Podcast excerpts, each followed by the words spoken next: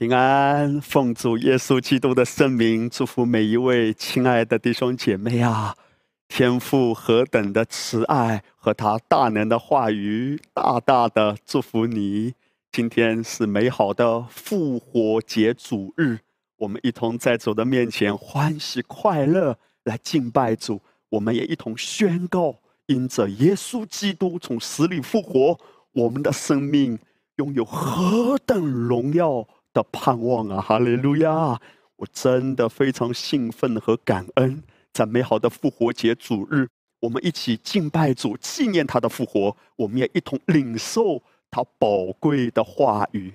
我的心中啊，非常的感恩，因为今天我要跟大家所谈论主的话语，在过往的一段时间，当主一点一滴的把这些启示。积累在我里面，而今天我要分享的时候，我相信今天主的话语会极大的祝福你，因为曾经主怎样喂养我、建造我、开启我，我们也祷告，今天圣灵也极大的开启你啊！哈利路亚！当我们谈到复活的主日的时候，罗马书第四章二十五节，圣经说，耶稣被交给人是为我们的过犯，而他的复活。是为叫我们称义，弟兄姐妹，耶稣为什么死在十字架上？因为他为了担当我们的罪，为了承受原本应该临到我们的咒诅和刑罚。而圣经说呢，他的复活是为叫我们称义。我们要了解哈，圣经的原文和合本在翻译的时候啊，可能会给人一种误解。好像是在说啊，耶稣的复活是为了叫我们称义。其实原文不是如此的。这个为叫我们称义的为，它的原文不是指为了。你要知道，魔鬼他穷尽一切的计谋，就是要让人的焦点不要专注于耶稣基督并他十字架的完工。所以有这种似是而非的教导，说：哦，我们不是安息在完工上，我们乃是安息在复活之上。当然，我们都知道复活非常重要。若基督不复活呢？圣经说我们就吃吃喝喝吧，因为明天要死了。他的复活是向我们宣告，我们已经有了真实荣耀得胜的生命。所以圣经说他复活是为叫我们称义。那个为，他原文是说是因着某个原因，而不是为了。这个差别非常大哎！如果耶稣复活是为叫我们称义，那么也就意味着十架的完工是不完全的，必须等他复活了，我们才称义。但那个为的原文啊，不是为了，而是因着一个原因。哈利路亚！因着什么原因他复活啊？因着你已经被称为义了。当耶稣在十架上说成了，这是一个神圣的交换啊！你的罪归到这个被杀的羔羊身上，还记得吗？如同在旧约中神向我们显明的，当以色列百姓带着祭物来献祭的时候，他的手要按在那个祭物之上，他的黑暗、他的罪都传到了那只被杀的羔羊身上，而羊所代表的圣洁也传到了他身上。这是一个神圣的交换啊！利路亚！当耶稣在十架上说成了。这就意味着你的罪已经归到他身上，而他的义也归到了你身上。这是在灵界里真实已经发生的。所以，当耶稣说成了的那一刻，他的意思就是说一切都已经完成了。那么，他的复活呢，是为了更加的准确的印证这一点，是因着你已经被称义了。所以，复活就像什么？像一张收据啊。为了证明你已经被称义了，所以每一个复活节的主日，当我们在纪念耶稣复活的时候，我们也是在向仇敌夸胜，说我只管安息吧。因为当我想到耶稣的复活，他的复活是为了证明我已经被称义了。哈利路亚！你只管安息在十架已经成了这个真实之上，你的人生。拥有何等荣耀的盼望，而大家也都知道，当耶稣复活升天之后，他差遣圣灵下来。今天圣灵在哪里啊？圣灵住在你我的里面，圣灵在你我的里面提醒我们，我们已经被称义了。圣灵在我们的里面也带领我们进入一切的真理。宝贵的弟兄姐妹呀，如果不是借着圣灵的帮助，我们如何能认识真理呢？我们如何能够得着真理话语的亮光，得着话语的启示呢？若不是借着圣灵的帮助，我们只能积累知识而无法领受到启示啊！那么今天我要跟大家谈到的，我相信接下来的一些内容对你而言可能是有颠覆性的。在过往的这一段日子，当我一直在领受的时候啊。我的心常常好像是里面有火在燃烧，有时候真的好兴奋，要跳两下。哈利路亚！因为主的话语一解开，就发出亮光，照亮我们的心。那么，我要跟弟兄姐妹谈到的，就是真言书，颠覆性的话语，让我们可以看见真言书可能跟你原先的认识、原先的想象是截然不同的。可是被颠覆的人有福了。如果那个颠覆是从圣灵来的，把我们从旧有的思维带到新的思维，把我们从旧的观念带到新的启示，这样被颠覆的人有福了，因为你会更深的认识基督，而各样的恩惠平安总是借着我们更认识耶稣基督，多多的倍增在我们生命中的。哈利路亚！宝贵的弟兄姐妹啊，真言书其实啊。是整个旧约圣经中最难读懂的一卷书之一。教会界通常是如何看真言书呢？我们都以为，就像我曾经也是这样认为，真言书哪里最难看懂？应该说是最容易看懂的。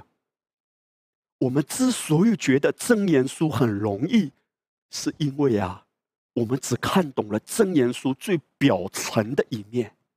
我相信许多宝贵的弟兄姐妹哈，跟我之前一样。如果我要问你啊，你如何看待真言书呢？好，给你几个选项哈。真言书 A，它是一个历史文献或者是历史的记述故事，这是 A 哈。B 呢，真言书是先知式的预言。第三呢，真言书是道德格言。我不知道你会如何选哈。我相信很多弟兄姐妹跟我之前一样。一想到真言书，想到什么？真言书是一卷很好的道德格言哦，这是教导人怎样为人处事，尤其是教导下一代怎样好好做人，做一个好孩子、好学生等等。所以你就发现，尤其是我们华人的教会牧者啊，通常很愿意给弟兄姐妹，尤其是初信主的人啊，推荐两卷书。一卷呢，就是旧约的箴言；一卷呢，就是新约的雅各。因为这两卷书呢，很容易看懂嘛，都是看起来哈，教你怎么做，教你怎样行事为人的。但弟兄姐妹，今天我要跟大家谈到的就是，箴言书绝不只是道德格言，否则啊。我们看真言书，就像看中国古代的一些文字一样，尤其啊，很接近于中国先秦时期的古代文学，比如说《论语》啊，或者是《道德经》啊，他们都有一个特点：第一个呢，读起来很有韵律；第二个呢，这些有韵律的诗句啊，里面也蕴含着很多处世为人的道理。比如说《真言书》十八章十二节。败坏之先，人心骄傲；尊荣以前，必有谦卑。那么这一节圣经呢，主要是教导我们要谦卑。中国先秦时期的一些的著作哈，比如《尚书》里面的谈到呢，“满招损，谦受益”；《论语》里谈到“三人行，必有我师焉”；“敏而好学，不耻下问”。这些的中国古代的著作，好像看起来跟真言书很像哎。所以我们就理所应当的以为真言也不过如此。但我何等的感恩，上帝一步一步的来开启我、颠覆我，我的旅程呢是从去年复活节这个阶段开始的。我先让弟兄姐妹看一张图片哈，这是我们的一位四工领袖画的，跟复活节有关的这一幅画呢，就是谈到耶稣他复活的那一天，竟然向这两个门徒显现。那两个门徒灰心沮丧，去哪里啊？去伊马五十。为什么是一个姐妹一个弟兄呢？因为我们相信这两个门徒啊是一对夫妻。因为根据犹太人的文化或者根据犹太人的习惯啊，当他们在记述一对夫妻的时候，通常只记述丈夫的名字。我们都知道那个弟兄叫格留巴，可是圣经没有谈到另外一个门徒的名字，所以很可能这是一对夫妻。如同圣经在记述耶稣用五饼二鱼是五千人吃饱，通常只记男丁的数目。那耶稣。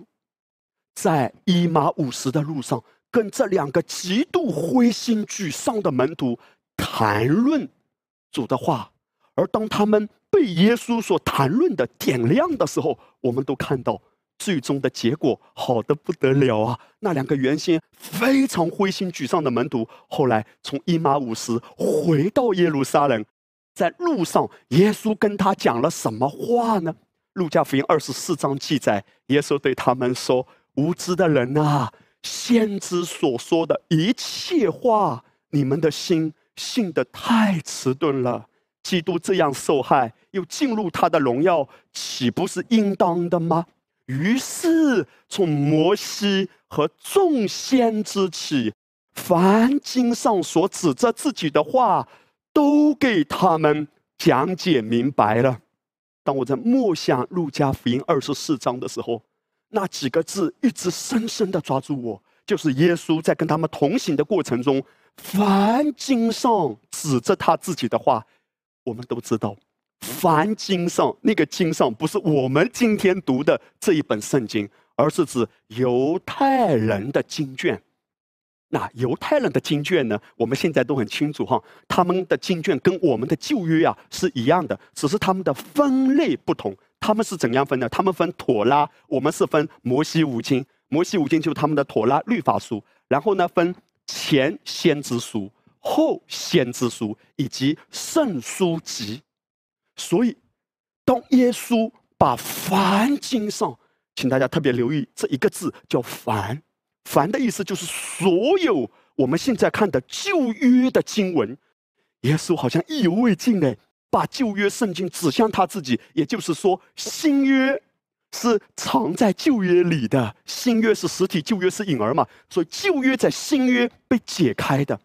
耶稣基督他道成肉身，是把旧约一直预言的，在经文中隐藏的这一位弥赛亚，他自己亲自带出来，彰显出神救赎的心意啊。所以一个人的生命怎样被恢复呢？多么奇妙！就是当他不断的听到旧约中指向耶稣的关于耶稣的启示被解开的时候，哈利路亚，他的心就被点亮了。在有一天，当我在默想这一节经文的时候啊，心中有非常清楚的一句话浮现出来，我相信是从圣灵来要带领我开始进入这趟旅程。这句话在问我说：“那真言书呢？”哎，弟兄姐妹。如果旧约的经文，凡经上指向他的所有的旧约经文中，我们都可以看到耶稣的话，那么我们必须要问：真言书中如何看到耶稣并他十字架的完工呢？坦白说，我们从旧约啊其他的书卷中，都比较容易看到隐藏在其中的耶稣。比如创世纪，我们很熟悉的亚伯拉罕献以撒。那个亚伯拉罕献以撒，这个被称为亚伯拉罕的独生爱子，其实是预表天父把他的独生爱子为我们献上。所以你看到了吗？以撒他是自己背着才上去的，预表耶稣基督他背着十字架上各个他山，而摩利亚山就是后来耶稣钉十字架的各个他山，就是圣殿山绵延出去的同样一座山哎。创世纪中，我们很容易看到关于耶稣隐藏在其中的这些预表，甚至在诗篇中，我们也很容易看到啊，比如诗篇二十二、二十三、二十四篇，这三篇诗篇连在一起，绝对不是偶然的。诗篇二十二篇第一节，诗人他发出的话，其实就是后来被耶稣在石架上所引用的：“我的神啊，我的神啊，为什么离弃我？”那么二十四篇呢？其中有一句话：“众臣们呐，要抬起头来，那荣耀的王将要进来。”这里面谈到的是什么？我们的救赎主要接我们回家，那荣耀的王要来。哈利路亚！二十二篇谈到耶稣十架的完工，二十四篇谈到有一天我们要被提，那荣耀的王要回来。而我们今天就活在二十三篇，耶和华是。我的牧者，你今天活在哪一个时代？他是你好牧人的时代，必不致缺乏的时代。所以从诗篇中，我们能不能看到耶稣啊？能，他是我的好牧人。以赛亚书就更不用说了，因为以赛亚书里面描述了这一位为我们受苦受难的弥赛亚，他像羊被牵到宰杀之地，又像羊在剪毛人的手下无声。因他受的鞭伤，我们得医治；因他受的刑罚，我们得平安。所以，弟兄姐妹，你看见旧约其他的书卷中啊，我们都容易看到耶稣基督的影儿，或者一些的先知，他直接发出一个预言：哇，大卫的根啊，哇，这是一位将要来的拯救者。我们可以看到耶稣隐藏在其中。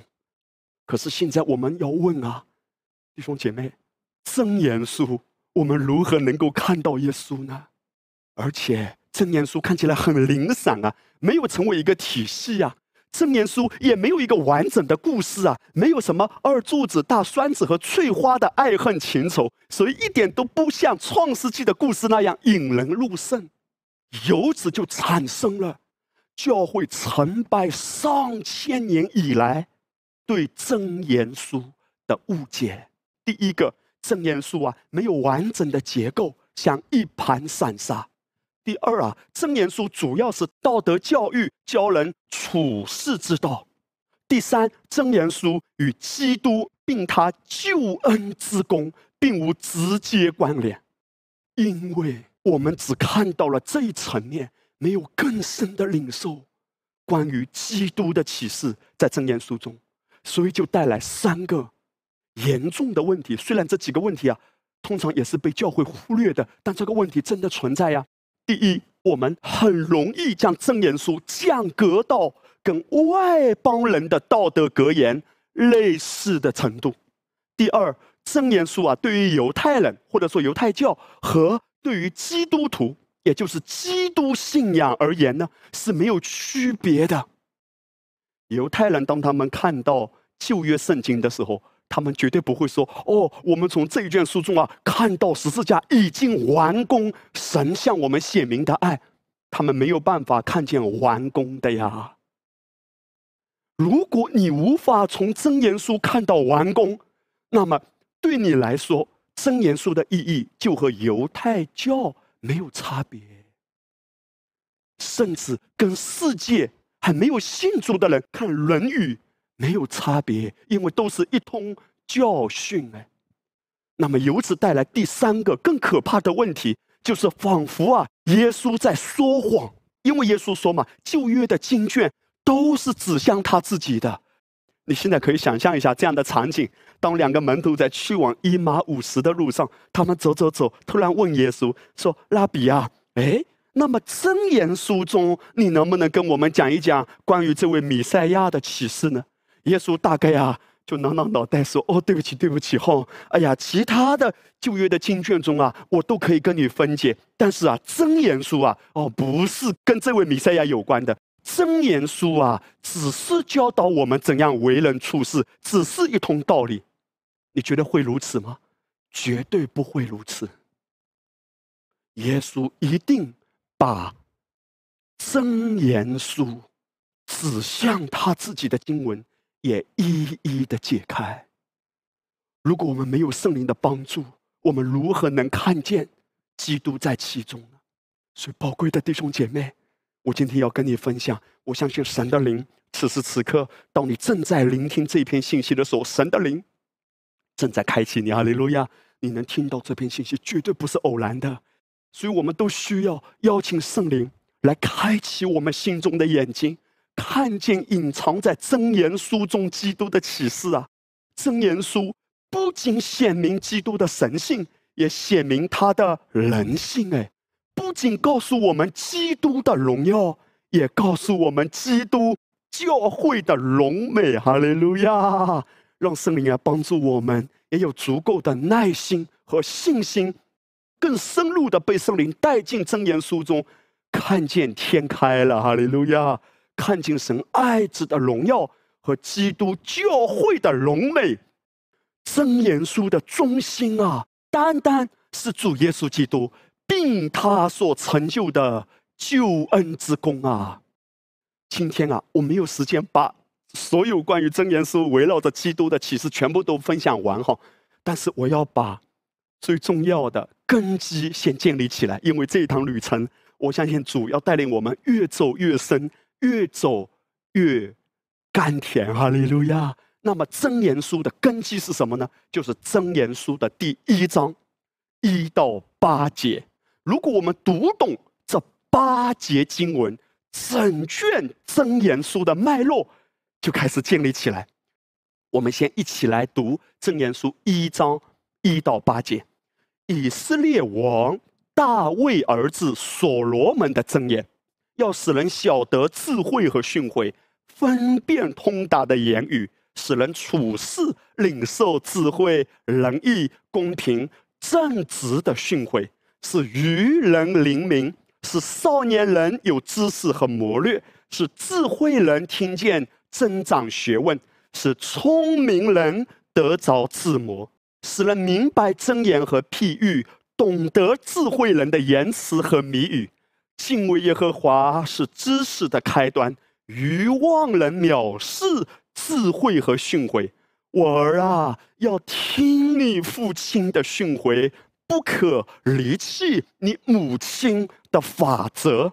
在这里呢，我要先跟大家谈一个词，就是真言书一章八节所说的。我儿啊，哈利路亚！弟兄姐妹，你有没有发现，你在看真言书的过程中啊，圣经不断的出现这一句话，就是“我儿啊，我儿啊，我儿啊，儿子啊，儿女啊”，所以圣经不断出现这三个词：“我儿、儿子、儿女”。换句话说，真言书是写给儿女的。是教导儿女的，阿利路亚！今天你我的身份是什么人啊？我们是天父爸爸的孩子，在新约中如出一辙的，有另外一卷书信，也不止一次出现“我儿啊”。我相信弟兄姐妹马上都能想到，就是保罗写给他属灵的儿子提摩太，保罗用了同样的词。使徒保罗，他对旧约的经文一定是非常熟悉的。而当保罗这样子称呼提摩太的时候，是受了真言书的影响。他说：“我儿啊，你要在基督耶稣的恩典上刚强起来。”弟兄姐妹，当保罗称提摩太是我儿的时候，他马上带出一个词叫恩典。哈利路亚！唯独恩典使你恢复，唯独恩典使你刚强起来。接下来，保罗说。你在许多见证人面前听见我所教训的，所以保罗他曾经教导提摩太，那么现在也鼓励提摩太把他从前从保罗那里领受的也教导那忠心能教导别人的人。现在我们要问，保罗曾经教导提摩太什么？毫无疑问啊，保罗对提摩太一切的教导都是围绕着。耶稣基督并他十字架的完工，这是为什么？保罗不只是对哥林多教会，我相信也是对其他每一个他所服侍的教会，都秉持同一个原则，就是我在你们中间不知道别的，我只知道耶稣基督并他定十字架。现在我们要回到真言书，当我们谈到真言书的时候，我们先有一个观念哈，弟兄姐妹，真言书啊，是一个父亲教导儿女的话。今天我们看真言书的时候，我们自己一定要对号入座啊。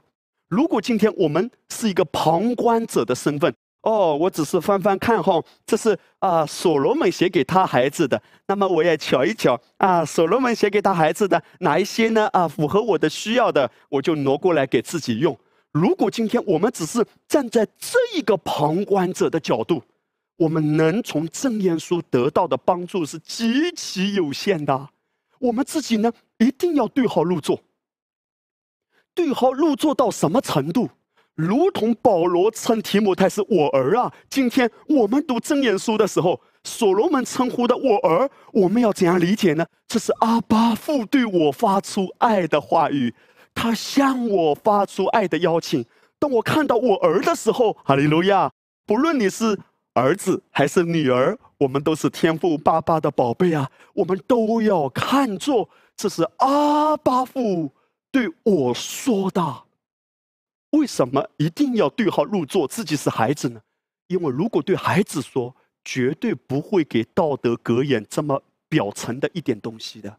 如果是给儿女的弟兄姐妹，阿巴父拿什么喂养你？他绝对不会给你颁一套律法，绝对不会给你一通道德的观念的教训，绝对不会只是给你表层的教你怎么做、怎么做、怎么做。如果是这样子的话，为什么他要建立新约啊？因为旧约已经够了，教你怎么做嘛。今天我们是透过十字架的完工来看旧约的书，我们才能真正被喂养啊！不是所有的圣经的经文都直接写给你，但当我们透过十字架的完工去看的时候，经文就向我们发出亮光，对我们都有益处了。所以，既然是天父对我说的，写给我的，那他绝对不会给我道德格言。弟兄姐妹，整个人类的历史，你看到的，没有一个真正靠自己的力量在神面前站得住的，全部都是失败的。因为人类的历史，自从亚当堕落之后，就是一个儿子、一个女儿跟父的关系出了问题。接下来，一代又一代，儿子、女儿迷失、堕落的历史，整个人类的历史都不断的向我们显明，人跟父的关系出问题，全部都失败。那么，我要引用这一段圣经来更具体的解释，就是《路加福音》第三章，耶稣的家谱在《路加福音》第三章出现的时候。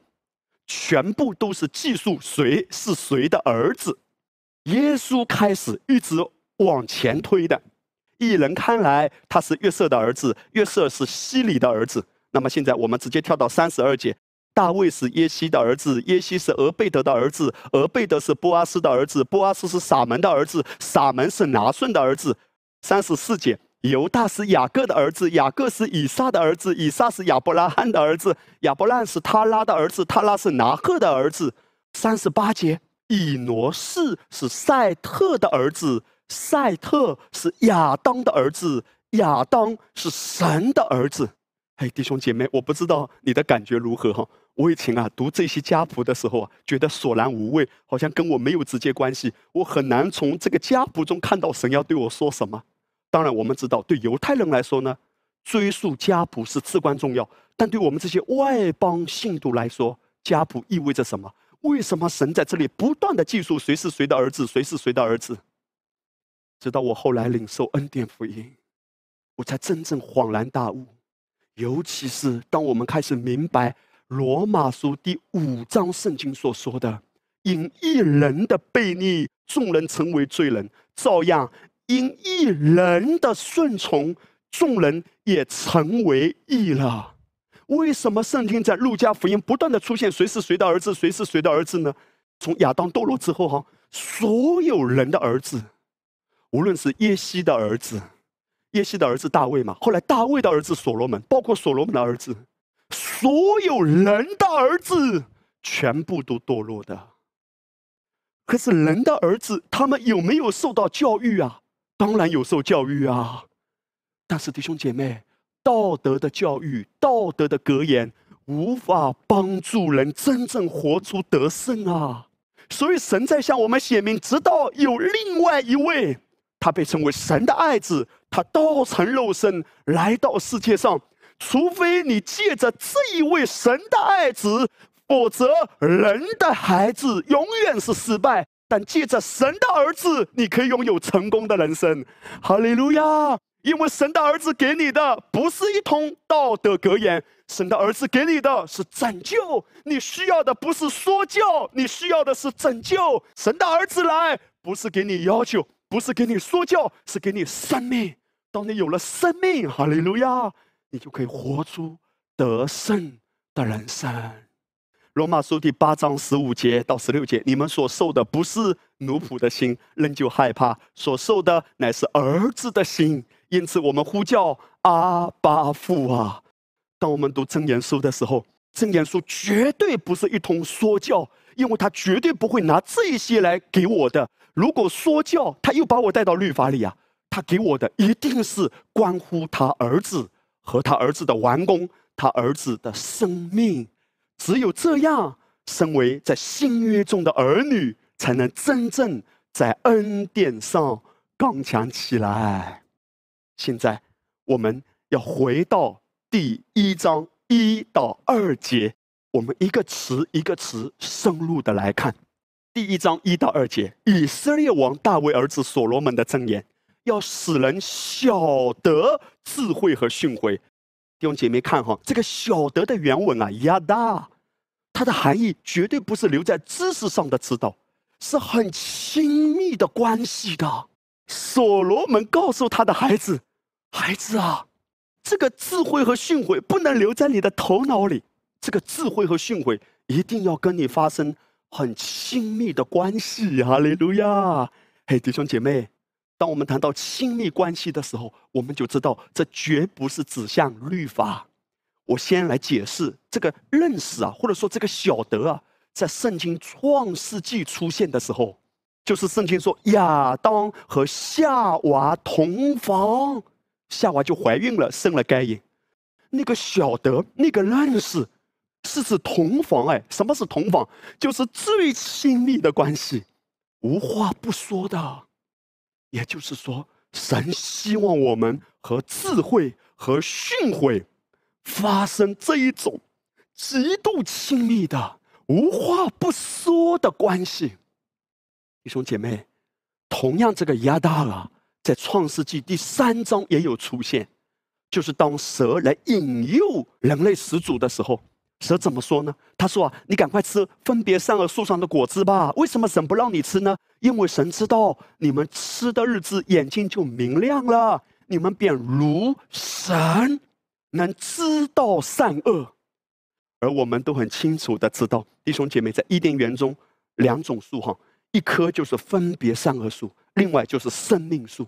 那生命树就是预表基督的。”而分辨善恶术就是预表律法，所以魔鬼引诱人要知道善恶，魔鬼引诱人要跟律法发生关系，意思就是你要靠着自己的能力去辨别，你不需要凭信心而活，你不需要依靠基督吗？生命树预表基督，分别善恶术预表律法，魔鬼要把人带向律法，所以魔鬼他希望人知道的。是分别善恶。保罗如何形容律法？那用字刻在石头上属死的指示。十条诫命被刻在哪里？刻在冰冷的石块上。你还记得吗？耶稣曾经释放了一个被鬼压制的人。那个人住在哪里？住在坟墓里。圣经说他每一天拿石头砍自己，遍体鳞伤。熟悉吗？这样的场景。今天在这个世界上，有多少住在？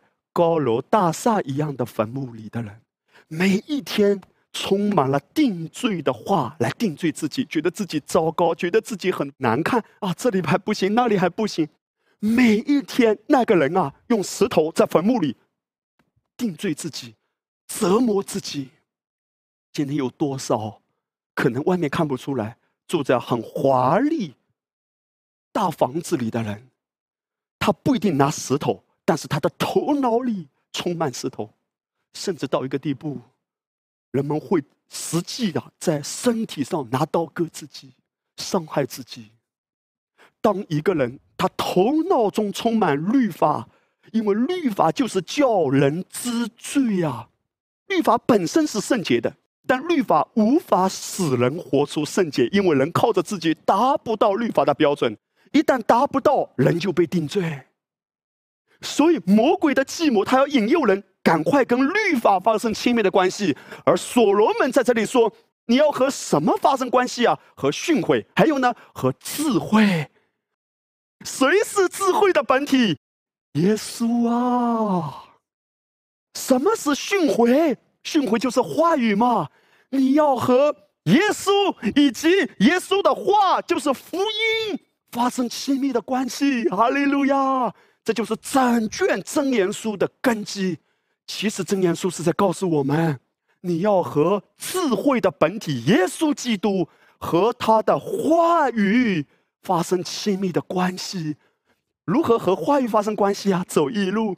如何和基督发生关系啊？靠近他的胸膛就是天堂。如果你能从中看见主的爱、主的心，主向你发出爱的呼唤，说：“来看见基督，享受他的爱，你就被服侍了。因为能够让你活出得胜的，能够让你活出刚强的，是他的爱。”加拉太书第三章说：“啊，凡以行律法为本的，都是被咒诅的。”神在这里是告诉我们说：“千万不要和律法发生关系，因为一旦回到律法的思维里，凡在律法之下都被咒诅，因为你达不到。”魔鬼就借着律法来定你的罪。你看看啊，律法这么要求，你有爱主吗？你祷告够多吗？你够虔诚吗？你传了几个福音给别人啊？所以你发现没有，所有一旦注视这些标准、这些要求，你的良心没有平安的，你无法活出像圣经说的，存着无愧的良心，存着清洁的心，坦然无惧的来到神宝座前。箴言书一章二节说：“要使人晓得智慧和训诲。”这个晓得啊，弟兄姐妹，耶稣也使用过哎，你记得吗？耶稣在约翰福音第八章里面谈到说：“你们必晓得真理，因为只有真理叫你们得以自由。”耶稣当时讲这个话对谁说的？对所有在律法之下的人说的。当时除了耶稣的门徒，还有那一些想来窥探耶稣、找耶稣把柄的犹太人，这些人都在。耶稣掷地有声的对他们说：“你们要晓得真理。”哎，弟兄姐妹，你有没有听过？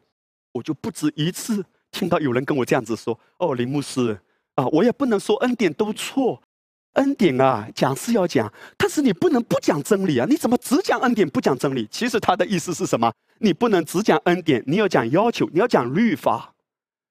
弟兄姐妹，这种思维啊非常可怕的，因为。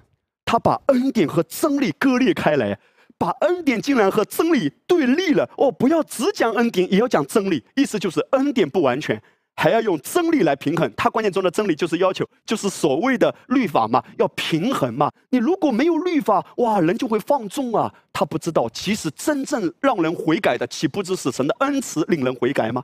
真正让人活出圣洁的，不是律法，因为这样子教会就培养出很多虚伪的法利赛人，表面上看起来很虔诚，可是内心没有被爱充满，没有被基督的恩典服侍，里面充满了苦毒和罪恶的意念。但表面上维持好看，如同法利赛人，耶稣是用非常不客气的话来形容他们的。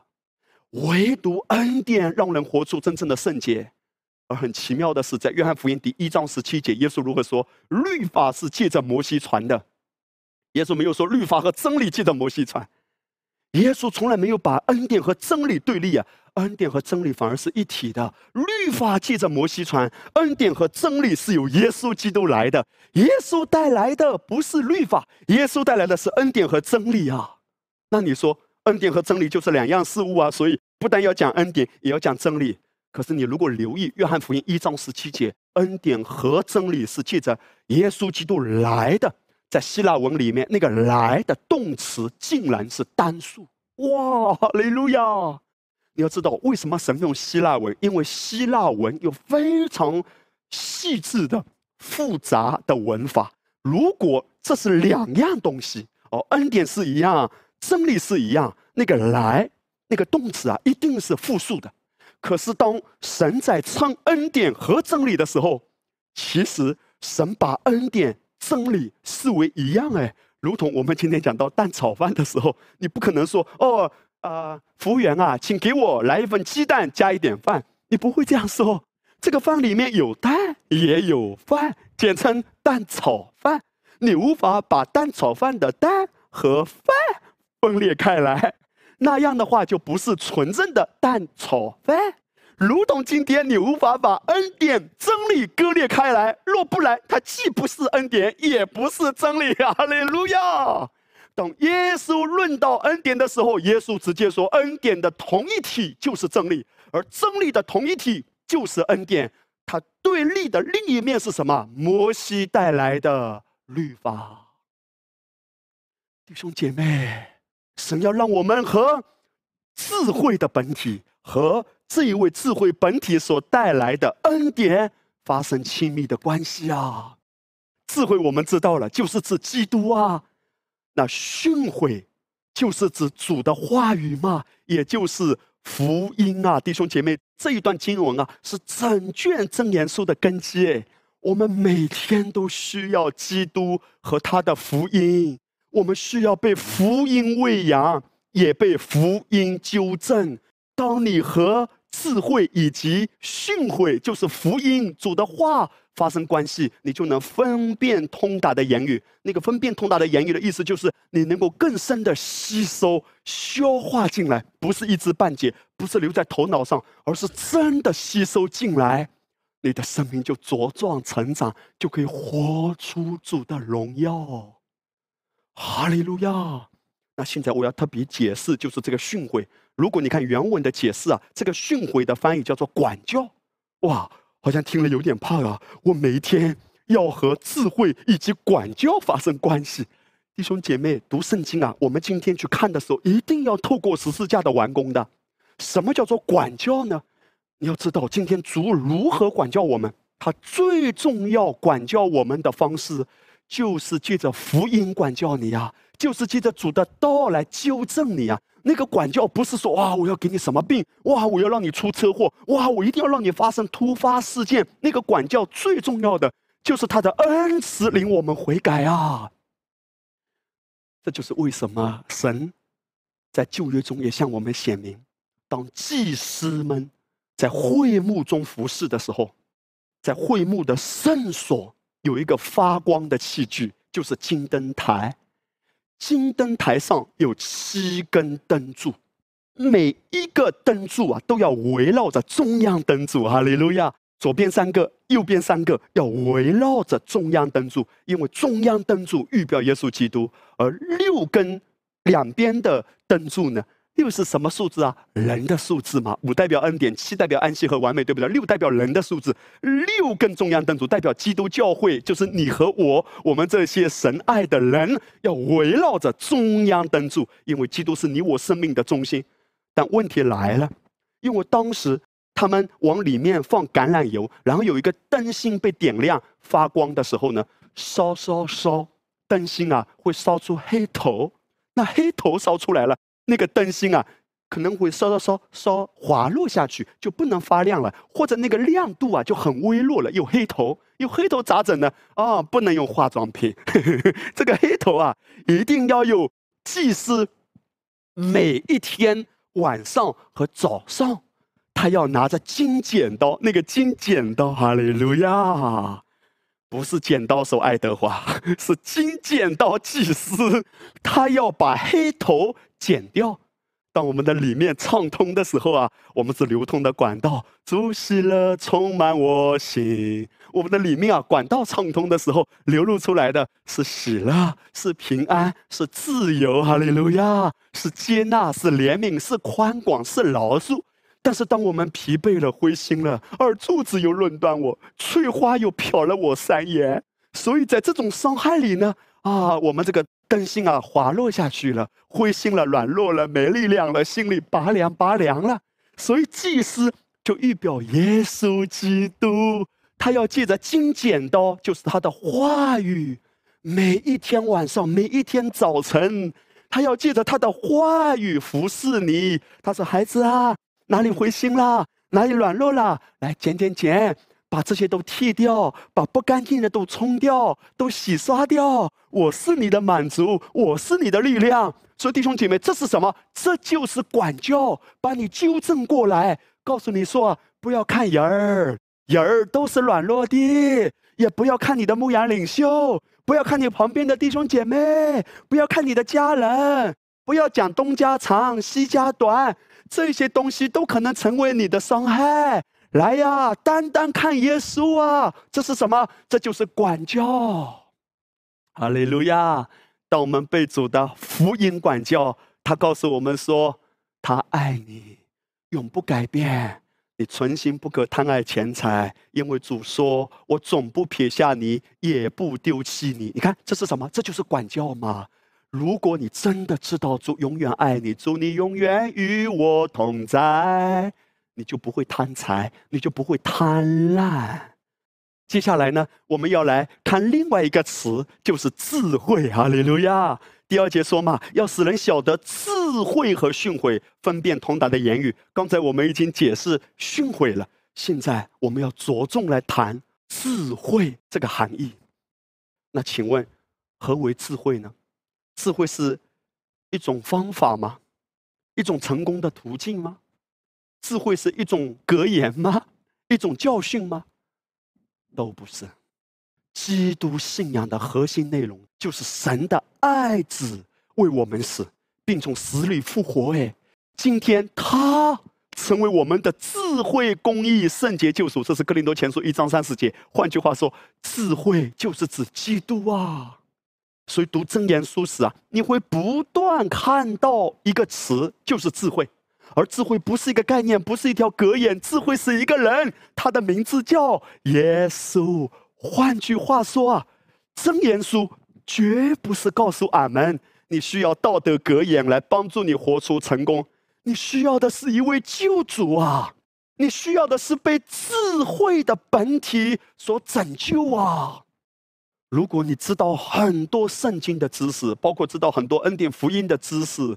依然帮不了你多少的，我不能说哈，恩典的知识一点用都没有，但是对你的帮助很有限的，因为你要发生亲密的关系，是跟一个很具体的这位有位格的神啊，就像人有人格，神有神格，他是又真又活的，你要和他发生关系。而不只是知道这些格言、这些道理，因为这些道理救不了你，唯独真理能救你。真理和道理的差别是什么？道理教你怎么做，但道理没有能力。真理不只是给你方向，真理给你力量。哈利路亚！许多的道理，三岁小孩都知道，但八十岁的长辈可能都做不到啊，弟兄姐妹。从现在开始，我鼓励你啊！每一次当你读到智慧的时候，你不再是把它当做一种知识、一句格言哈，你把它当做一个又真又活的神，因为他就是主啊，他就是智慧的本体基督啊。下面我要列举几处经文，让大家可以从中看出基督一直隐藏在其中啊。箴言书一章二十节，圣经说：“智慧在街市上呼喊，在宽阔处发声。”当你把耶稣带进去的时候，圣经就活过来了。箴言书中出现跟智慧有关的经文，你几乎都能从新约中找到相应的画面。哎，耶稣有没有发出呼喊？有啊。约翰福音第七章，节期的末日就是最大之日，耶稣在众人中间站着，高声呼喊说：“你看到了吗？耶稣的心多么迫切啊！”信我的人，要从他的腹中流出活水的江河来。圣经说，耶稣呼喊：“哈利路亚！”这就是真言书给我们的画面。智慧在街上呼喊，代表耶稣爱我们的迫切。真言书二章二节：“侧耳听智慧。”哈利路亚！二章六节：“因为耶和华赐人智慧。”律法是借着摩西传的，恩典和真理是借着耶稣基督来的。而他是如何来的？神爱世人，甚至将他的独生子赐给我们。耶和华赐人智慧。正言书二章十节：智慧必入你心。今天基督不在外面，伊玛内利在我里面，他直接跟我的灵合为一了。保罗也说，基督在我身上不是软弱的，乃是有大能的。在哪里？不在外面，在里面。箴言书二章十六节，智慧要救你脱离淫妇。这里面讲到说，我们如何活出圣洁的生活。这世界充满许多的诱惑，而今天唯独被爱充满，被基督充满。你们随从圣灵，就不放纵肉体的情欲了。当你与圣灵，圣灵也被称为基督的灵，与他亲密相交，他自然帮助你活出得胜的。箴言书四章六节，不可离弃智慧，智慧就护卫你。其实诗篇第五天也谈到说，必有恩惠如同盾牌护卫着你，而恩惠也翻译成恩典，就是希伯来文的哈善。恩典的本体就是指基督，基督护卫你啊！圣言说四章七节，智慧为首，所以要得智慧，让基督在你生命中凡事上居首位。智慧就是指基督。正言说四章八节，高举智慧，他就使你高升；怀抱智慧，他就使你尊荣。当你高举基督。他就使你高升，弟兄姐妹，在多年以前啊，我听到屏幕师分享这句话，一开始啊，我还没怎么听懂，渐渐渐渐，我开始明白他到底说什么。他说啊，当你高举耶稣，神就高举你；你若不高举耶稣，神无法高举你。你高举神的爱子，你尊荣神的爱子，凡事。神为你开出路，所有的产业都会向你彰显。你只是高举基督，圣经在这里面这么直接，哈利路亚！你只是高举他，如何高举他？就是以他为中心，每一天，哈利路亚，想他，念他，包括走一路也是，包括凡事听他说，跟他说，就是与他亲密的连接，尊他为大。如同保罗说的：“基督在我身上照常显大，我不要放大问题，我要放大基督。当风浪来、挑战来的时候，主啊，你已经胜过了。这就是对基督的高举。如果我们惊慌失措，是的，我们刚开始面对挑战都会有这种感受。但如果我们一直容许这种感受抓住我们，甚至动用自己的手段，其实就是在说：主啊，我根本不相信你。哇，信靠的人必不着急，安息就是对基督的高举。”而这是一个旅程的，当你越来越深的贴近他的心，高举他的时候，你会不断的看见哈利路亚，他会高举你，他把所有不可思议的好事情都带到你的生命中的弟兄姐妹。刚才列举的这一些的经文啊，都是在说智慧就是基督啊，所以真言书不是在讲规条，真言书全部都是在讲耶稣。让耶稣居首位，让耶稣被高举。真言书的目的就是王教导他的孩子要时刻高举智慧，亲密拥抱智慧。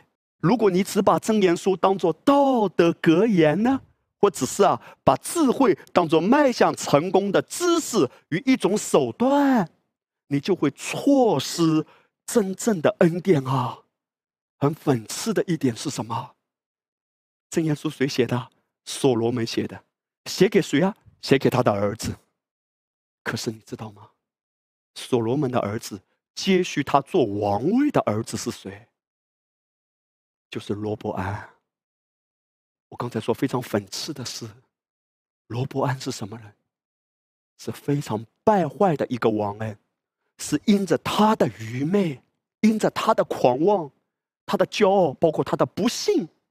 导致整个以色列分裂，分成南国和北国。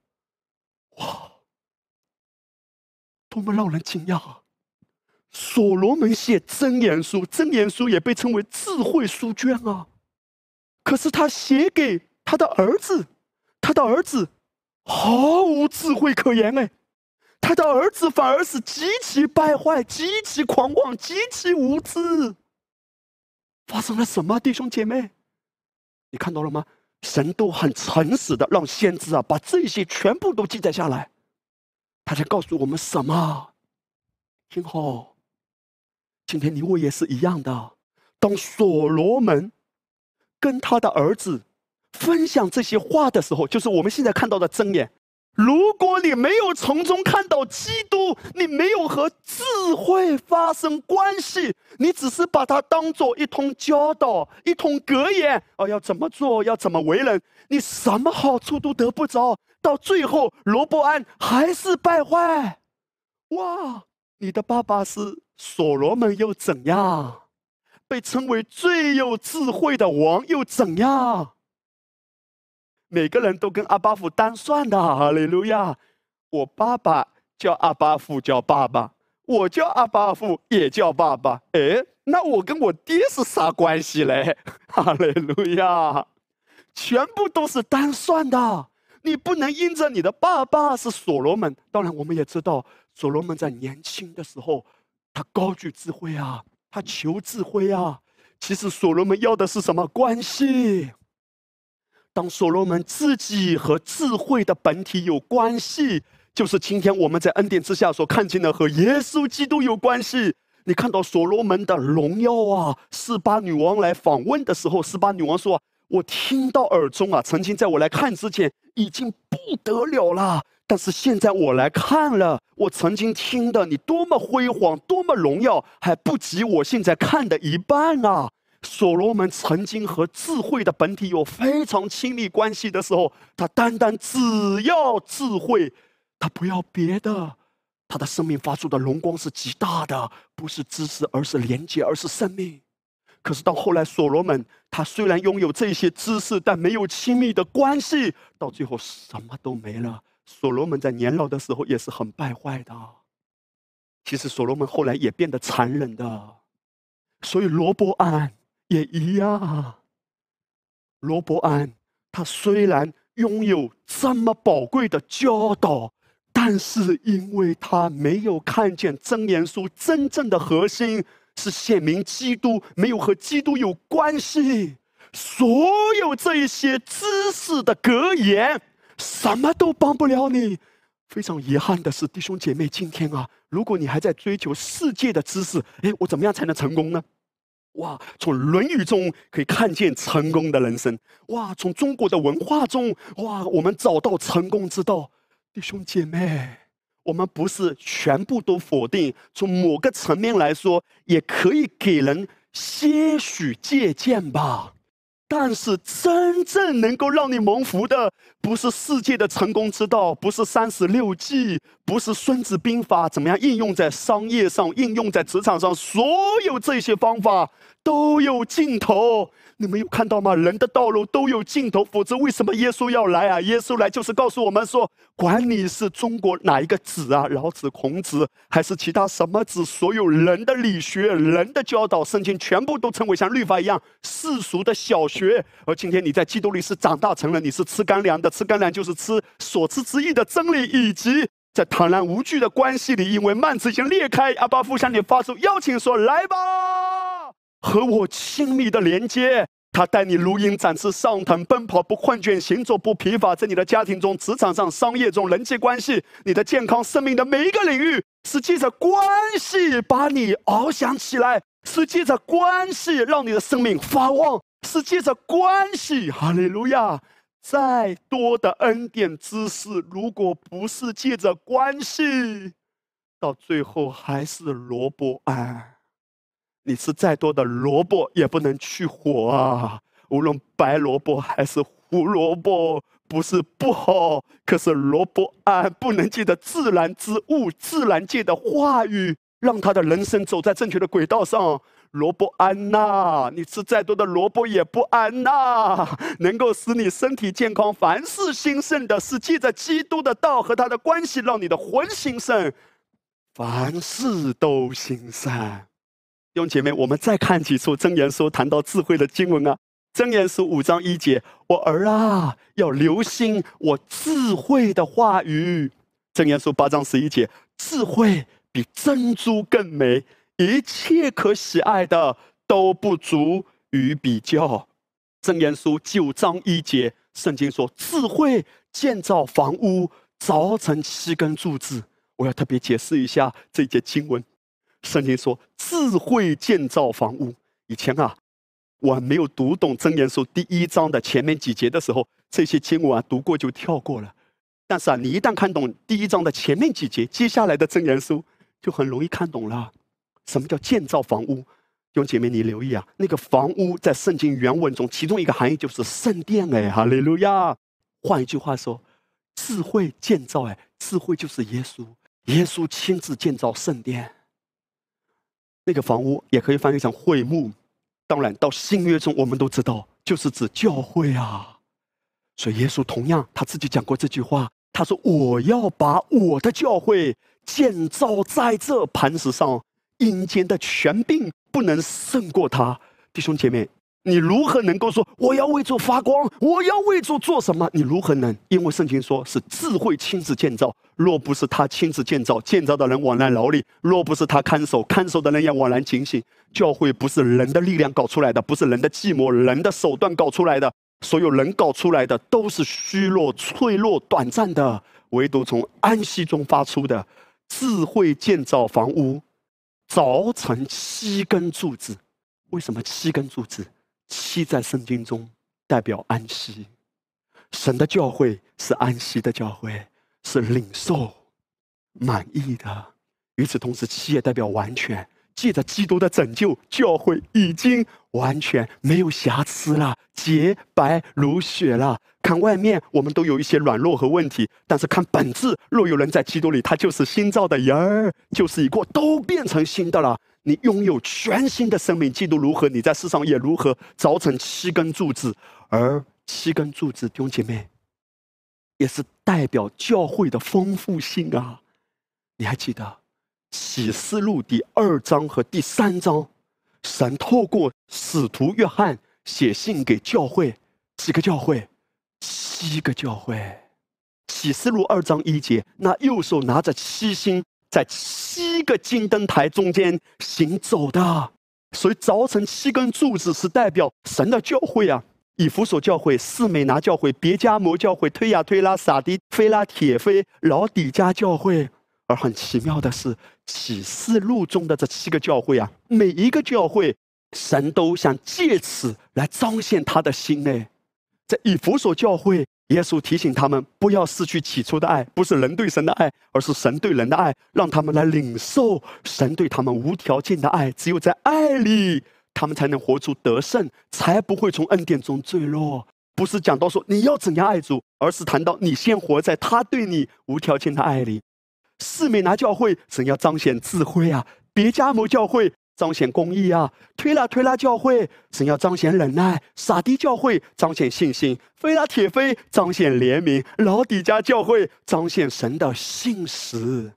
原来真言书里面是谈到基督和他的教会，那下一节啊，你看下去就更精彩了，弟兄姐妹。真言书九章二节紧接着说。宰杀牲畜调和之酒，百色筵席。以前读不懂啊，现在一目了然。在神的家中，在神的教会中有什么？有筵席。宰杀牲畜调和织酒，预表什么？我相信你一定能给出正确的答案了。原来圣餐都隐藏在真言书中，哎，指向什么？基督的完工。还记得吗？当以色列百姓出埃及的时候，他们每一家每一户都宰杀牲畜，那预表将要来的弥赛亚为我们死、为我们复活的那位被杀的羔羊。每家每户都吃。以色列百姓出埃及的时候，诗篇一百零五篇说，他支派中没有一个软弱的，每一个人都经历修复，昂首挺胸。在圣餐中，你可以经历神超自然的恢复。箴言书第九章第三节，圣经说啊。当这个筵席摆设好之后，神就做一件事，打发使女出去，自己在城中至高者呼叫说：“谁是愚蒙人，可以转到我这里来？”什么叫愚蒙人呢？就是软弱的、不配的。你想到耶稣举的一个比喻吗？耶稣谈到天国是什么？就是个筵席啊。可是原先叫他们来的人都不来，耶稣说：“那就打发人去，去到大街上。”把那些软弱的、瘸腿的、瞎眼的、不配的，全部都叫过来享受筵席。又对那无知的人说：“你们来吃我的饼，喝我调和的酒。”在这里面再次出现了饼和酒。原来真言书中已经隐藏着圣餐的启示啊！神一直透过圣经向我们发出呼唤：“来啊！还记得最后的晚餐吗？”耶稣在最后的晚餐，这被称为逾越节的筵席啊，就是真言书九章二节说的白色筵席。然后耶稣掰开饼说：“这是我的身体，为你们舍的。”然后耶稣拿起杯来说：“这是我立约的血，为多人流出，死罪得赦。”当你越默想真言书这些经文，你的心就被服侍。谢谢你主啊，已经为我摆设筵席了，我什么都不缺，我什么都不缺，因为有你。我走过死荫的幽谷，也不怕遭害，因为你与我同在。你的杖和你的肝。都安慰我，在我敌人面前为我摆设筵席。每一个低谷，当你经过之后，前面都有筵席等着你。无论今天你在怎样深的低谷中走下去，走下去，走下去，也许你感到孤单，可是既或如此，拿起饼和杯，主啊，我知道你为我摆设筵席。弟兄姐妹，第九章摆设筵席已经宰杀牲畜。当浪子回家的时候，爸爸说：“把那肥牛犊宰来。”让子所有的过犯，让子所有的罪都算到那头肥牛犊上。耶稣说：“我来不是要受人的服侍，乃是要服侍人，并且舍命做多人的赎价。由此，我们可以靠着主的恩典，坦然的说：因为你付了代价，主啊，我领受你恩待我这样一个忘恩和作恶的人。因为肥牛犊已经宰杀了，我只要信。其实，在圣经希伯来文里面，那个吃啊，吃筵席的吃。”它另外一个含义竟然是征战哎！你如何面对树林征战？当攻击来搅扰来，赶快去吃！你的吃就是安息，就是最好的征战。神为什么摆设筵席？神在对你说：不要看环境，不要看风浪，不要听魔鬼对你说什么，看耶稣为你摆设什么。吃尽他的话，吃尽饼和杯，吃尽他的爱。真言书就是在告诉我们：神怎样帮助你，不是格言，而是他的爱。吃尽他的爱，注目他，注目他，他必不丢弃你，也不撇下你。现在呢，我们要继续看真言书一章的三节哈，我们继续来建立这个根基。圣经就说：使人处事领受智慧、仁义、公平、正直的训诲。我们要知道，当时翻译的年代呢，一九一九年，那个时候啊，翻译者们受当时。教会的一些神学思想的影响，以及所处的时代背景，就是当时中国整个社会的大环境有关，影响中国几千年的儒家的文化，这些的观念啊，也影响了一些的翻译者，就导致他们在翻译真言的时候啊，很容易把真言往哪个方向翻呢？就是怎样为人处事。你知道，在第三节啊。有一个很大的误解，就是原文中啊是没有“死人处事”这几个字的。圣经的翻译者之所以加入“死人处事”，是因为他们还没有得着真言书是高举基督和他的完工，真言书是围绕着基督的，所以他们把没有的话都加进去了。原文啊，更准确的应该怎样理解呢？第二节。要使人晓得智慧和训诲，分辨通达的言语。其实第三节啊，是对第二节的解释和加深。哎，我们领受智慧和训诲，那领受的智慧和训诲是怎样的智慧和训诲呢？就是仁义的智慧和训诲，公平的智慧和训诲，正直的智慧和训诲。弟兄姐妹，这个仁义啊，绝对不是指儒家的仁义礼智信啊，这个仁义。就是福音中所包含的称义，而这个公平是指审判，正直呢是什么？就是指成圣。哈利路亚！这全部都是基督和他的话语向我们显明的。基督的福音包含什么？包含称义吗？耶稣基督已经为你付了赎价，你因信就得称义；不信的呢，就被定罪。约翰福音三章十七节，你看到了吗？这就是指公平的福音，也就是幕后会有审判的。如果没有领受，如果不信，就会在最后的日子被审判。这个福音也带出审判的信息。这个审判不是现在审判，现在是欢迎你来信；而如果不信，就被定罪。那这个福音也包含什么？包含成圣。什么叫成圣？我们的身份、我们的地位、我们真实的生命已经成圣了。所以今天借着被福音喂养，借着晓得智慧和训诲，训诲就是指恩典的话，基督爱的真理、完工的真理。我们每一天被纠正，每一天被喂养。我把已经有的成圣的生命活出来。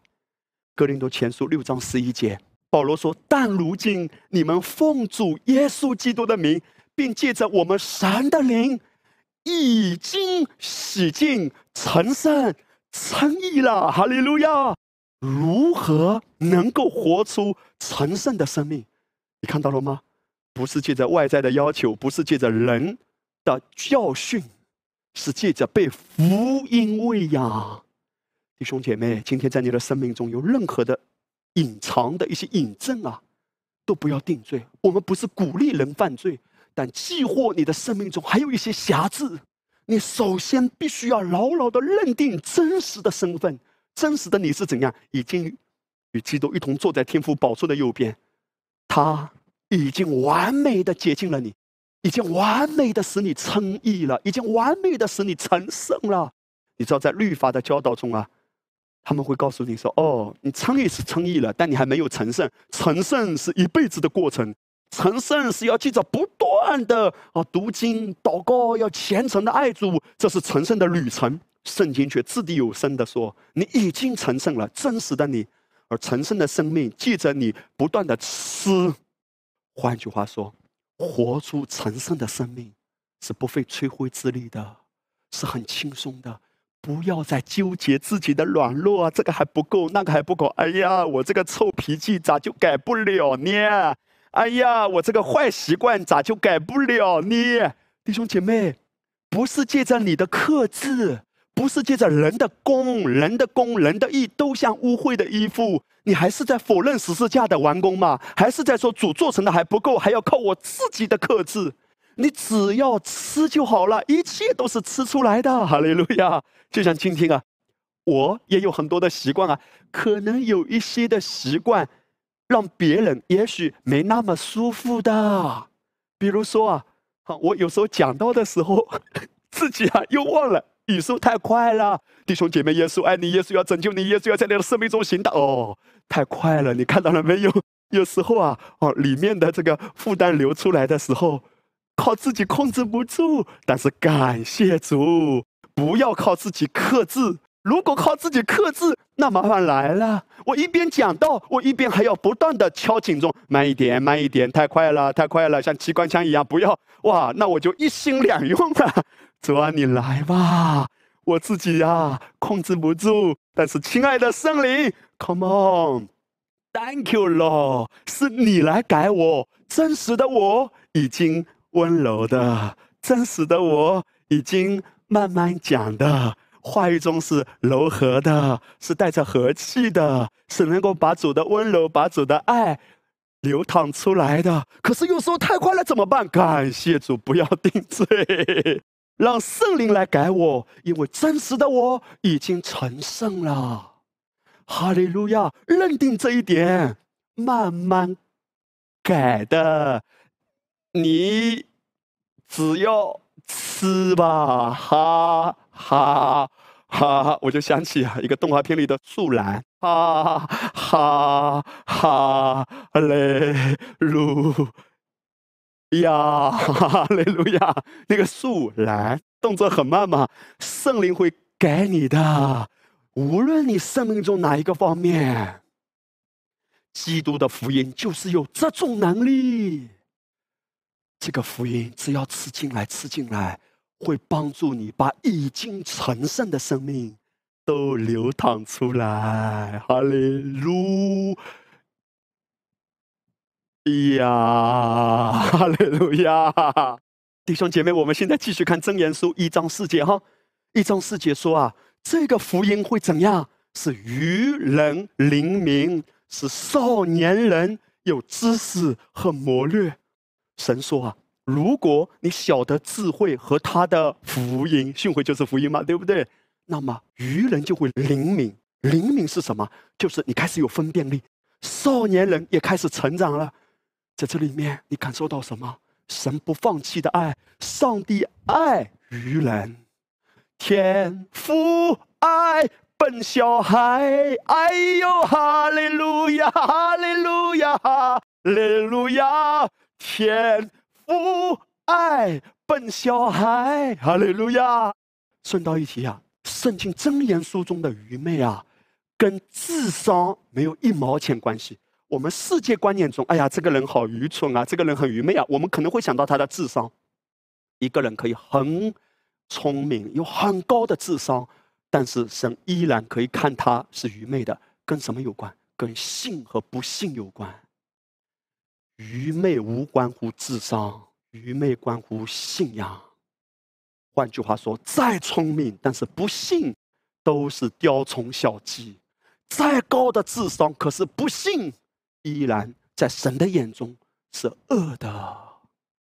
但是神不放弃啊，因为他愿意拯救啊！哈利路亚。那少年人呢？其实也跟年纪无关。少年人通常谈到的是什么？一个幼稚的人。你看到啊，如果一个人不在主的恩典中成长，他可以有很高的年纪，生得很早，但也可能啊很幼稚的。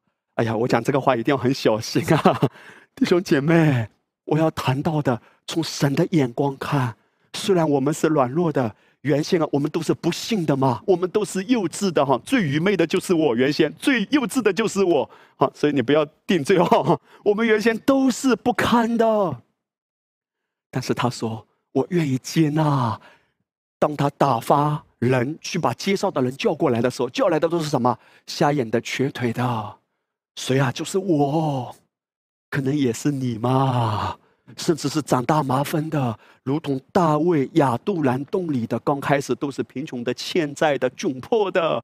在那一刻，大卫预表的是基督，在他的牧养之下，这些的人到后来全部成为大卫的勇士，骁勇善战，以一当百，以一当千。今天在基督里，我们这些原先都是软弱不堪的，可是靠着恩典，我们能够站立；靠着恩典。我们还可以为主安息中发光，甚至把福音、把基督的爱恩典带给很多的人。所以啊，对真言书一章四节最好的解释，我们已经解清啊，就是马太福音一章二十一节，圣经谈到啊，玛利亚将要生一个儿子，要给他起名叫耶稣，因他要将自己的百姓从罪恶里救出来。从哪里救出来？从愚昧里，因为愚昧就是指在罪恶中还没有归向主的弟兄姐妹，基督的福音就是有这种能力。基督的爱不是借着你来交换，不是借着你来做，是爱找到了你。你看到了吗？是智慧在街上发生，是智慧在呼喊你来吃我，来喝我。今天你找神啊，一找就找到假神，一找就找到西藏和尼泊尔。一早就找到泥塑木雕，真神来找人的时候，他找到了你。今天连我们信他也是恩典啊，信心也是恩典啊，一切都是恩典。我只能感恩的说，谢谢你找到了我。但是他今天要给我们选择，当他找到了我们的时候，他说你要不要更进一步的选择将心归他？所以你就明白为什么真言书说我儿啊。你要将心归我，归谁啊？归给智慧，归给基督。你的眼目也要喜悦他的道路。他的道路是什么？他的道就是安息的道路。现在他给你选择，他说：“我已经找到了你。”真言书是发出一次又一次掷地有声爱的呼唤，爱的邀请。不要走世界的道路，不要走人的道路。不要走人的掌控，不要急，你的眼目也要喜悦他的道路。这就是将信归给他。看到基督都已经完成了，肥牛都已经宰了，你只管来吃吧。关于你的需要，一切都会彰显的，都会彰显的，因为他就是爱。哈利路亚。那么现在我们要继续来看这个福音啊，是愚人灵明，是少年人有知识和谋略。那么第五节呢就精彩了，因为圣经更进一步谈到你怎么样才能够增长呢？因为增长学问嘛，这个学问不是知识，这个学问是生命啊，是关于基督和福音的认识啊。你如何能增长呢？弟兄姐妹，秘诀在哪里？就是使智慧人怎么样？听见，哈利路亚！在这里面啊，又谈到一把钥匙，就是你的生命如何成长，你如何更多的认识基督，你如何更多的经历恩惠和平安的倍增。借着听见，已经接近罗马书第十章十七节，信道是从听到来，听到是从基督的话来。原来神在告诉我们说。你如何能够看见自己的生命成长？如何离开幼稚？如何离开愚昧？你的生命不断的成长成熟呢？接着听，然后你就会得着自魔。那个自魔不是指做坏事的谋略啊，而是指被正确的引导。所以第六节说，使人明白真言和譬喻，懂得智慧人的言辞和谜语。那个谜语啊。是指这些比喻啊，这一些的寓意呀，隐含在其中的话，接着啊什么，一直的听，一直的听，弟兄姐妹，你看到了吗？这就是福音在你生命中彰显的秘诀啊！信道是从听到来，那在你中间行异能的，是因为你行律法呢？是因为你守住这些格言呢？每天逼自己要做这个，要做那个呢？还是单单记着你听信福音？哈利路亚！听什么？听福音。福音记得随传？圣经说，懂得智慧人的言语。智慧人是什么人？与主有亲密的连接，并且把天赋的心，天赋的心是什么？已经完工了，你安息吧。这些的智慧人把神的福音传讲出来，你只要持续的听。而很奇妙的是，这个智慧人的原文是复数，哎，所以这里面的智慧人是指什么？既然是复数，就是指今天传福音。报喜信，他们的脚中何等佳美的人，就是指传讲福音的牧人。你要不断的听，你就成长，你就得着这个智慧，你的生命不断的突飞猛进，看见凡事兴盛。其实啊，如出一辙的，在旧约中，我们看到两卷圣经啊，它的二十三篇竟然都谈到牧人哎。我们最熟悉的就是诗篇二十三篇，耶和华是我的牧者，谈到牧人。但是还有另外一处，就是耶利米书二十三章，二十三章第四节，我必设立照管他的牧人。那个牧人就是复述，说这个牧人啊，不是指耶稣基督，这里的牧人就是指传讲十字架完工福音的这些牧人。神说啊，我在幕后的日子要设立这样传递恩典的牧人。牧养羊群，使他们怎么样？不再惧怕，不再惊惶，也不缺乏。当你听到恩典的牧者在跟你传递这些福音的时候，生命中就会有三件事情发生：不惊惶，不惧怕，不缺乏。这个牧人传什么？他的名必称为耶和华我们的义。他们传讲的不是人的意，不是告诉你你要爱主啊，不是说你要虔诚啊，你要为主做什么啊，你要为主拼啊，你要起来看见大复兴，摆上自己，不是传这些，不是高举人的意，是高举耶和华就是你的意，高举什么？基督就是你的智慧、圣洁、公义、救赎，因为耶稣基督所完成的，你只要信他的义，就归在你身上。义就是指完全。义就是指神的属性，在神的眼中，你已经完全，各样的所需也都已经归给你了。有义就有一切，没有义就还有罪嘛？有罪就与神隔绝啊！有义就是与神联合，万有都是你的。这一些的牧人，或者说用真言书第一章的话，这些的智慧人，他们传递的是什么？福音的精髓。神借着完工，你只要信，把义袍披在你身上。哈利路亚！只要信，我已经是义人了。我坦然无惧的来到神的宝座前。阿爸，谢谢你，借着你的爱子，我什么都不缺，我什么都有了。我告诉你啊，一个人信不信，到后面啊，都会被显明出来的。一个人嘴巴可以讲恩典的道，心里不信，到后来灯台还是会挪开的。今天永远不是在于我们听进多少知识，而是你真的消化多少，你真的信不信？如何信呢？一直的吃。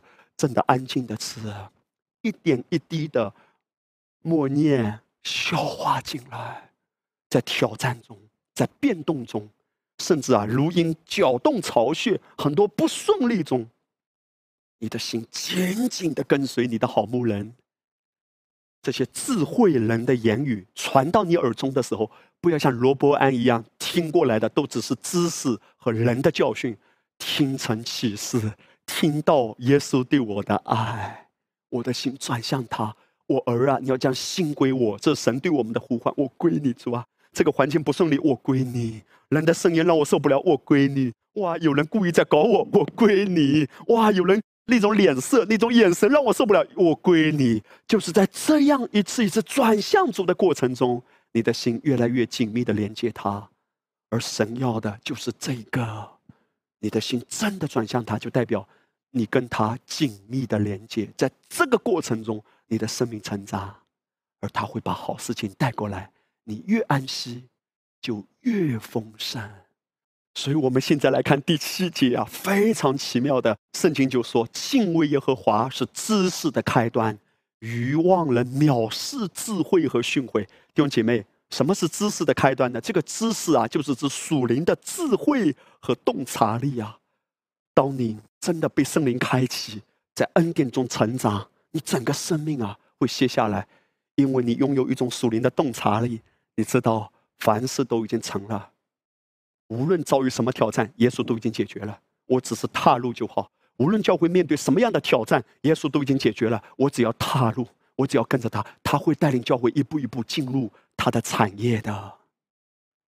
你财务的问题已经解决了，这就是属灵的洞察力，真的。不是凭眼见，而是凭灵见，灵里的看见。属灵人看透万事，而如何能够拥有这么敏锐的洞察力呢？敬畏耶和华是属灵的洞察力，属灵的成熟的开始。一个属灵上不成熟的少年人，一个属灵上还幼小的人呢，就很容易看到风浪着急嘛。哇，怎么办？怎么办？哎呀，信耶稣也不咋样嘛。就说明他的生命还幼小，不过没关系，不定罪，只要继续吃，然后吃到一个地步呢，你的生命就越来越泰然自若，越来越能够在风浪中笑看风云，完全的连接，享受它。我享受你的爱，我享受你的同在，在这种享受里，你整个生命会被开启。越来越敏锐，弟兄姐妹，在过去的这一些日子啊，当神不断的向我解开正言书的时候，我自己真的被颠覆。在那一段时间里，我感觉自己都好像还没有预备好，因为我自己太被颠覆了，所以我一直都没有传讲。可是今年的复活节主日，我感觉到有一种很深的催促，我觉得圣灵在提醒，好像这个水库的水啊有点满出来。我觉得我要跟大家分享，因为传讲这一篇道啊，不只是告诉你正言书中处处隐藏着基督，其实也是给我们一个非常荣耀的呼唤啊！我相信是从神来的，就是当你从圣经中看到基督的时候，就活过来了，话语活过来了，你也活过来了，哈利路亚！原来圣经隐藏着那么多基督的影子啊！当圣灵开启我们的时候啊，我跟大家分享哈，我自己啊曾经也极大的被喂养啊，何等的蒙福！我以前读到真言书这一句话，说设宴满屋，大家相争，不如有块干饼，大家相安。弟兄姐妹，到底圣经在说什么？色烟满屋，大家相争。你还记得吗？曾经耶稣被邀请去到一个法利赛人的首领家，然后耶稣就看着这一些法利赛人，这些所谓人眼中德高望重的这些拉比们，他们都想争高位。你看到了吗？色烟满屋，但是因为他们不认识基督，他们没有看见基督就是他们的拯救，就是他们的出路，就是他们的满足，所以他们只能够争地上的位置、地上的票子、地上的房子、地上的车子，只能争。地上之物，神不是不乐意赐给我们，但神告诉我们，这一切依然会过去。不要记在财宝在地上，要记在财宝在永恒中有价值。色烟满屋，大家相争，因为没有看到基督，一切都不能使人饱足，不如有块干饼。什么是干饼？就是无酵饼。哇！当你拿起饼和杯，拿起圣餐，你想到耶稣对你的爱。你的心就安了，大家都安了。一个教会如果没有看到基督，教会还会有斗争的。也许斗争不明显，但是还是会有论断的啊！这个领袖不怎么样，哇，这个童工又怎么样？你看到了吗？色烟满屋，大家相争。就算再好的教会，只要没有看到基督的，你依然不断的看到人，也看到自己，然后要争啊。包括在职场也一样。可是，如果你看到肝病，看到无教病，看到耶稣对你的爱，那个肝病原文中包含就是饼靴。这个饼靴就是当圣餐被掰开的时候，饼靴是单到耶稣为我们的缘故受苦受难，被鞭打，被折磨。耶稣这样爱我，夫复何求啊？而且我在基督里一切都有了，大家相安，我的心都。安了，因为耶稣爱我。哇！当我们读懂真言书第一章，真言书别的经文都解开了，圣灵也向我解明，原来我们一直以为的真言书三十一章就是最后一章讲到才德的妇女。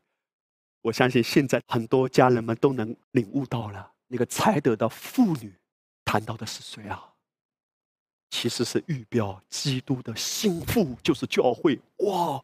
正言书第一章以荣耀的基督和他的福音开始，正言书的最后一章其实是谈到基督教会、基督心腹的荣光。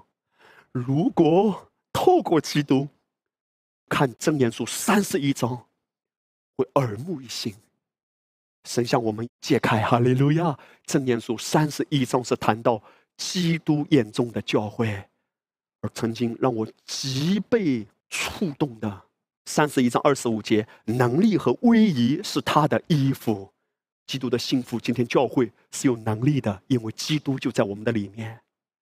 基督以他的衣袍披戴在我们身上，我们向着黑暗权势是可以夸胜的。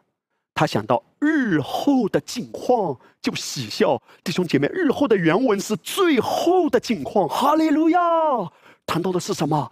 谈到的是背提耶，就像耶稣一样，他因那摆在前面的喜乐，就轻看羞辱，忍受了十架的苦难，便坐在神宝座的右边。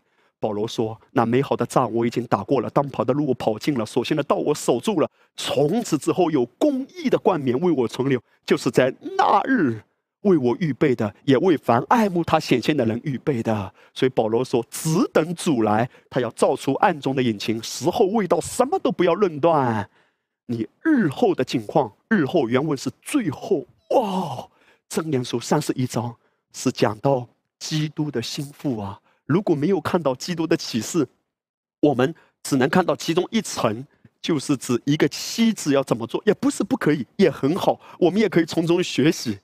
但是如果看到基督的心腹真实的我这个身份，靠着恩典，你就可以活出来更荣耀的哈利路亚。你是才德的妇女啊！我们中间所有的姐妹弟兄都一样，在神的眼中，你就是才德的妇女。而最后的结束，真言书竟然也包含着教会的背题，以十架的完工开始，以教会的背题结束。原来真言书处处隐藏如此荣耀的基督和他的救赎之功，以及基督教会的荣美，何等美好！我们要来祷告，让主的爱、主的话语如此开启教会。我相信，在这一年，神要带领丰收之家，带领我们所有的弟兄姐妹，每个直播点的家人，全部都一起，在主的话语中更大的被提升，看见更多。在过往的日子，当圣灵一次一次带领我浸泡在他话语中的时候，我知道这些日子都不是突然的，因为最重要的是我自己。主啊，我不是为了传讲给别人才要来领受，而是我自己要被喂养。当我看到基督隐藏在这些经文中。我的心就欢喜雀跃，一次一次从软弱、灰心、疲乏，或者人的眼光各样的风浪中，转到主那里，就重新得力，让主的话也这样的服侍你。我们的一生是有何等荣耀的盼望。那么在之后呢，我也会继续跟大家传讲真言书的哈。我们一起来祷告，哈利路亚，天父阿爸，我们何等的感恩，谢谢你借着真言书向我们启示，向我们解开。你赐下爱子为我们所成就的这一切，主啊，在这复活的主日，我们一起领受你何等不可思议的恩宠。